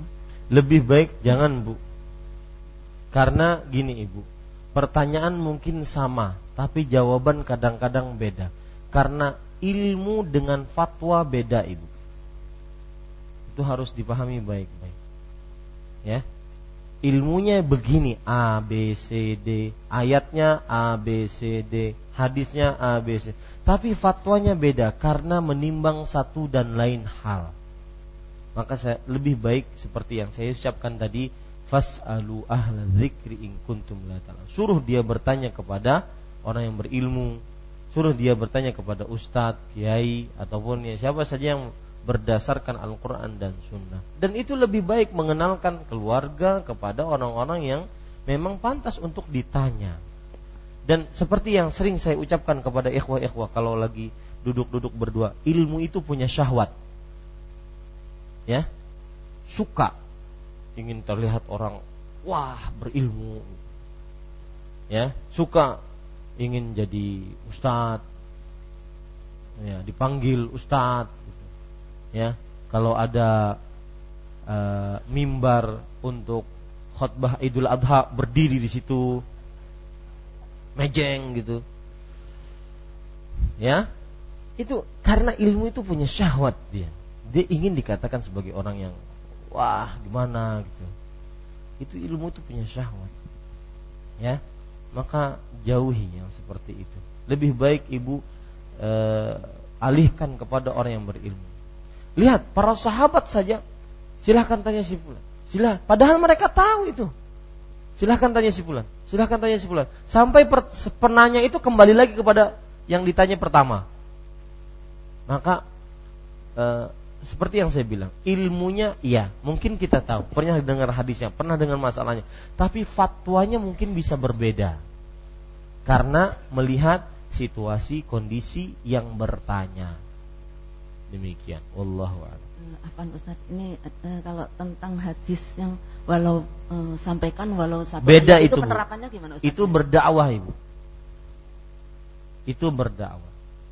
Balighu anni walau ayat. Itu dakwah, bukan fatwa. Fatwa itu untuk orang berilmu. Ya. Demikian apalagi hal-hal yang berkaitan dengan kemaslahatan kaum muslim secara umum.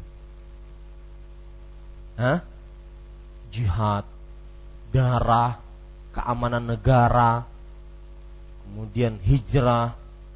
Oh ini ini besar, tidak berani yang mengatakannya kecuali orang-orang yang benar-benar mempunyai maslahat besar, ilmu besar di dalamnya. Wallahu a'lam.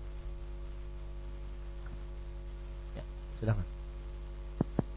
Mana? Sebelah kiri Oh, nggih. Orangnya papan tulisnya oh, mengganggu Ustaz. Nggih. Uh, Ustaz pada hadis yang ke-146 kita mengambil penda- pendapat yang ketiga ya Ustaz ya. Nah. Uh, kaifiahnya bertayamum mengusap muka dan tangan. Tetapi karena kita mengambil pendapat menguatkan yang ketiga, karena kaki yang luka dan kalau kena air tentunya lebih parah. Apakah kaki boleh di apakah kaki memang bagian daripada anggota untuk ditayamumi? Kasih. Ya, itu yang saya jelaskan tadi bahwa saya paham nggak maksud saya? Karena uh, tujuan saya bertanya tadi karena tayamum itu kan hanya dikenal dengan wajah dan telapak tangan. Tangan pun nggak telapak tangan menurut pendapat yang lebih kuat. Maka seperti yang sudah kita bilang tadi, dalilnya kah? Fattaqullaha mastatatum. Jadi urutannya adalah pertama dibasuh kalau tidak bisa. Eh kalau luka masih bisa dibasuh tetap harus basuh. Kalau tidak bisa dibasuh maka dengan diusap, sebagiannya diusap ya diusap sampai terkena atau ter, membasah. Kalau tidak bisa juga berbahaya sangat untuk kulit, maka ditayamumi. Artinya diusap, dipukulkan ke tanah tangan kita, maka kita usapkan bagian wudhu tersebut. Meskipun itu kaki. Dalilnya apa? Attaqullaha Bertakwalah kepada Allah sesuai dengan kemampuan kalian. Artinya urutannya seperti itu. Basuh, usap, kemudian tayang. Wallahu a'lam. Nah.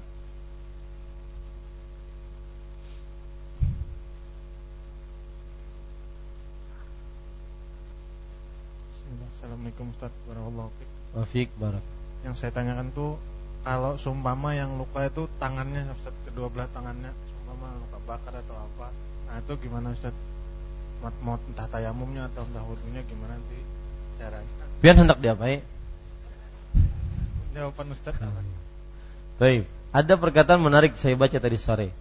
Kalau tidak salah dari seorang ulama salaf, da'u hatta yakun.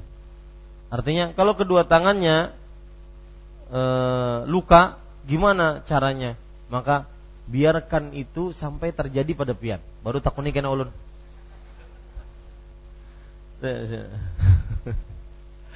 Sana, sana. Jadi ada orang bertanya, Gimana sholat di Mars? Da'u hatta yakun. Biarkan itu sampai terjadi. Sampai dulu ke Mars, baru nanti sampai di Mars telepon saya. Baik. Barakallahu fikum. Fik barak. Uh, hadis yang terakhir yang menjelaskan tadi itu terbatas sama sapar dengan sakit aja Pak Ustaz. Misalkan kita lagi sibuk-sibuk kan Padahal kita kan kebiasaan ibaratnya sholat duha Cuma pas hari itu kita sibuk-sibuk Apakah itu ditulis juga Ustaz sholat duha kita Iya nah, Terus kedua Ustaz Kalau itu perban Masih ada darahnya uh, Terus kita mau mau apa tuh mau mau sholat Terus perban itu kita kita ganti yang baru dulu kah Atau perban yang ada aja disucikan lagi di betul kita wudhu lagi Ustaz Iya Ya Assalamualaikum Waalaikumsalam warahmatullahi wabarakatuh. Biar uh, kakak ulun sekong ini puas dengan pertanyaan tadi, maka bisa diwudukan.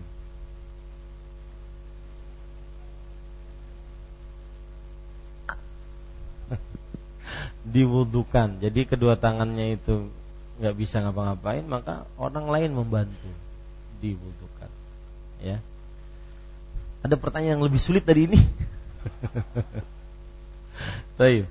Kalau pertanyaan tadi yang pertama yaitu tentang kalau saat beliau ingin bertanya tadi bahwa jika seorang hamba sakit ataupun e, safar maka akan ditulis padanya sholat ketika dia e, sebagaimana dia mukim atau sehat. Nah sekarang pertanyaannya kata beliau kalau ada seorang kebiasaan sholat duha karena saking sibuknya dia tidak bisa sholat duha, apakah juga mendapatkan pahala seperti itu? Maka belum ada dalilnya. Cuma kalau dia punya niat, dia akan dapat pahala. Rasulullah SAW bersabda, "Man hamma bihasanatin, falam ya'malha, kutibala eh, fa, falam ya'malha, kutibalahu uh, hasanatun kamilah. Barang siapa yang bertekad untuk mengerjakan sebuah amal saleh lalu belum dia kerjakan maka dituliskan pahalanya satu pahala fa in amalaha kalau seandainya dia kerjakan dilipatkan menjadi 100 maka nasihat saya kalau kebiasaan sholat duha betulan waktu itu su, ke, e, sibuk maka niatkan. Mudah-mudahan bisa mudah itu sudah dapat pahalanya. Tapi untuk hari-hari ke depannya jangan cuma niatnya. Itu satu. Yang kedua yaitu eh, kebiasaan yang sudah menjadi rutinitas bisa dikodok walaupun itu sunnah. Misalkan Nabi Muhammad SAW kebiasaan dia sholat malam, kemudian suatu ketika mungkin ketiduran, kecapean, akhirnya tidak sholat malam, akhirnya beliau ganti di waktu duha. Nah itu pun boleh dilakukan. Yang kebiasaan sholat duha tidak dikerjakan, ganti pas waktu ba'diyah zuhur. Tidak mengapa, tapi itu pun jangan dijadikan kebiasaan. Nanti duha ba'diyah ngarannya. Nah, itu dia. Yang kedua, pertanyaan tentang kalau seandainya pakai perban, ternyata perbannya itu ada darahnya. Apakah harus diganti perbannya atau tidak? Beliau bertanya tentang apa coba? Paham gak pertanyaannya? Darahnya hukum darahnya. Darahnya ini najis atau tidak. Terjadi khilaf di antara ulama bahwa ada yang mengatakan darah najis, ada yang mengatakan darah tidak najis. Wallahu alam, yang najis adalah daman masfuhan. Kita sembelih hewan, kemudian ada darah yang mengucur kencang. Itu darah yang najis. Adapun darah yang keluar dari hidung, mimisan, darah yang keluar karena luka sedikit, maka itu tidak mengapa. Wallahu a'lam. Artinya kalau ingin diganti tafadhal, kalau tidak maka tidak mengapa. Wallahu a'lam. Nah, ini silakan. Barakallahu fikum Ustaz. Yang pertama menyambung pertanyaan Ibu di belakang tadi. Hmm. Apakah menjawab pertanyaan seseorang itu termasuk berfatwa? Terus yang kedua tadi dicontohkan di zaman sahabat ada orang bertanya sehingga si sahabat itu menyuruh kepada yang lainnya, yang lainnya terus walaupun mungkin sahabat tersebut mengetahui gitu loh terhadap pertanyaan itu. Nah, apakah itu tidak termasuk menyembunyikan ilmu gitu loh? Makasih. Tidak. Tidak termasuk menyembunyikan ilmu. Itu sikap wara. Sikap wara itu artinya adalah wara itu e, tidak mengerjakan atau meninggalkan sesuatu de, agar tidak masuk kepada perkara syubhat. Dia boleh menjawab, tapi dia tidak ingin jawab karena biar tidak masuk kepada perkara syubhat. Itu namanya wara, Pak. Kalau zuhud adalah meninggalkan sesuatu yang tidak bermanfaat. Itu bedanya antara wara dengan zuhud. Zuhud meninggalkan sesuatu yang tidak bermanfaat kehidupan akhirat. Wara adalah meninggalkan yang halal agar tidak masuk kepada syubhat atau haram. Itu wara. Ya hati-hati. Nah, adapun pertanyaan pertama, maka saya katakan tadi lebih baik kalau pertanyaan agama tanyakan kepada yang berilmu. Ya. Bagaimanapun Pak ada syahwat, ilmu itu ada syahwat. Tanyakan kepada orang yang berilmu. Nanti jawabannya kalau lang, ditanya lebih dalam nggak bisa jawab masalahnya. Karena orang yang berfatwa itu ada kaedah-kaedahnya. Ada namanya intifaul mawani', ada namanya jalbul masalih, ada namanya al-wasail laha hukmul maqasid. Ada banyak kaedahnya. Meskipun pertanyaannya sama, tapi yang bertanya beda hukumnya ini kadang-kadang. Bisa dipahami ya? Jadi lebih baik, lebih baik. Saya katakan lebih baik. Kalau Bapak ingin menjawab, itu hak Bapak. Ya. Kalau Bapak ingin menjawab, itu hak Bapak. Tapi lebih baik tanyakan. Sudah tanyakan saja ke sana. Tanyakan saja ke sana. Makanya di eh, di beberapa negara ada ahli fatwa. Sampai di sini pun majelis ulama ada ahli fatwa. Tujuannya itu agar kaum muslim kalau untuk urusan fatwa tanya kepadanya kepada orang yang memang pantas untuk di, ditanya. Ini beda dengan tadi balighu anni walau ayat, sampaikan kepada walau satu ayat, itu menyampaikan hayat, hadis. Seperti sekarang menyampaikan selebaran-selebaran ayat, hadis. Itu tidak mengapa. Ya. Akan tetapi fatwa, oh ini berat. Kejadian lihat, kejadian di zaman Rasul Shallallahu alaihi wasallam. Ya, membahayakan. Kejadian di zaman Rasul SAW membahayakan, bahkan berpengaruh kepada nyawa. Wallahu a'lam.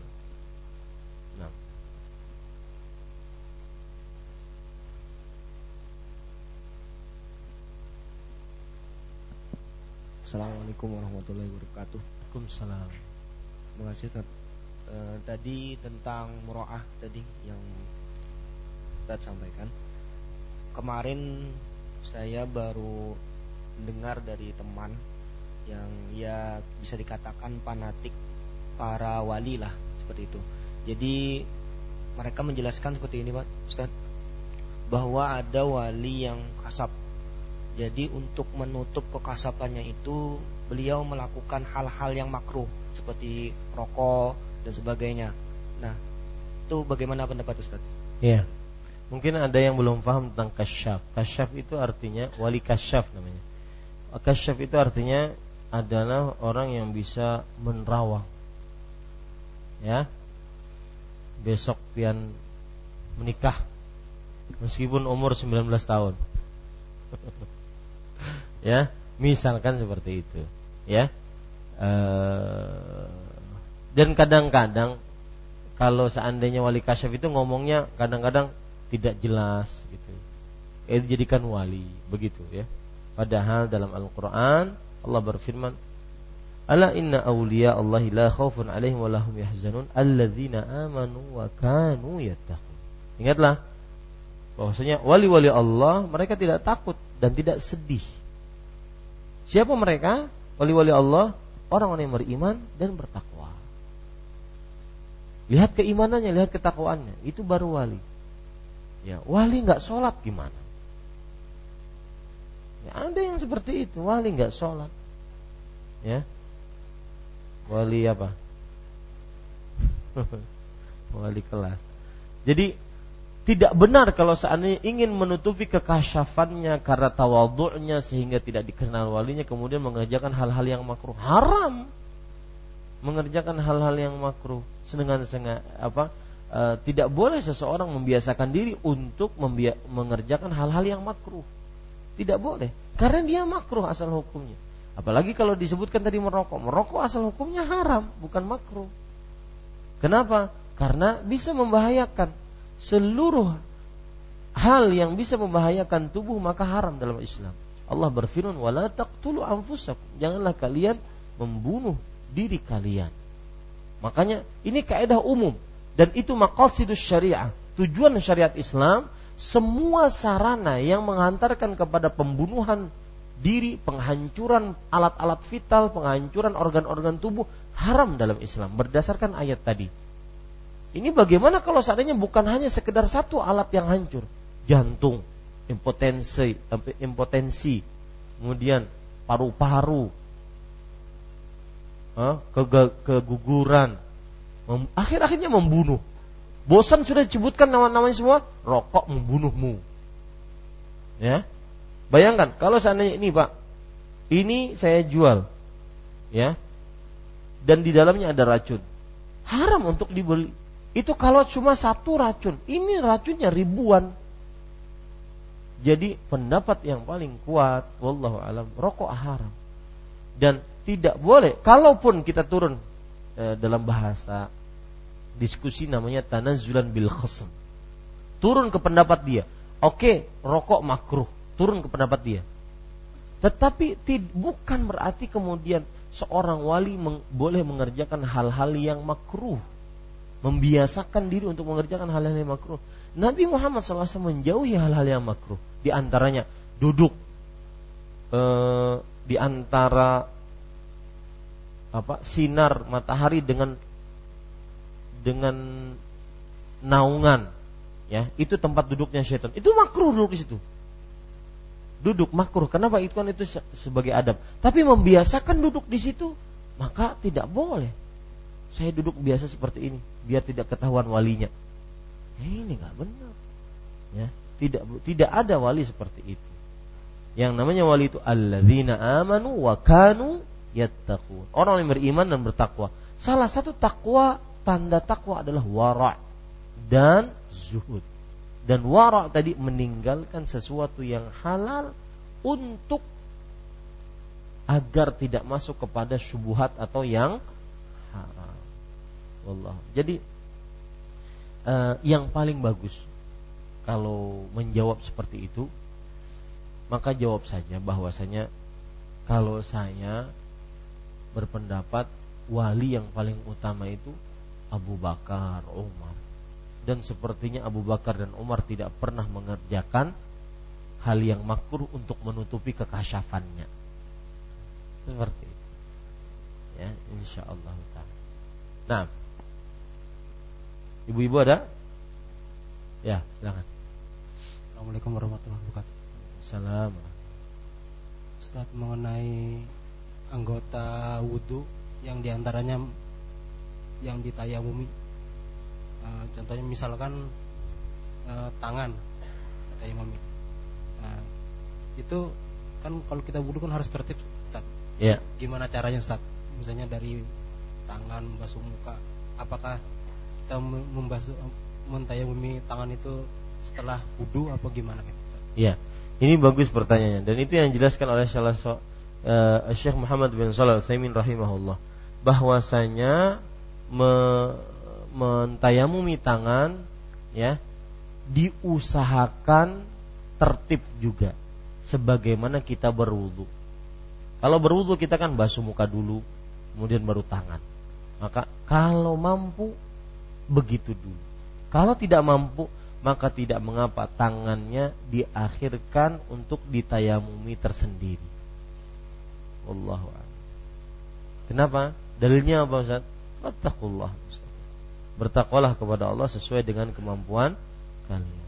Yang penting ukurannya adalah kita berwudu pada hal yang kita mampu sesuai dengan tertibnya. Adapun yang ini yang tidak mampu maka bisa kita pas saat tertibnya atau urutannya atau di luar urutannya.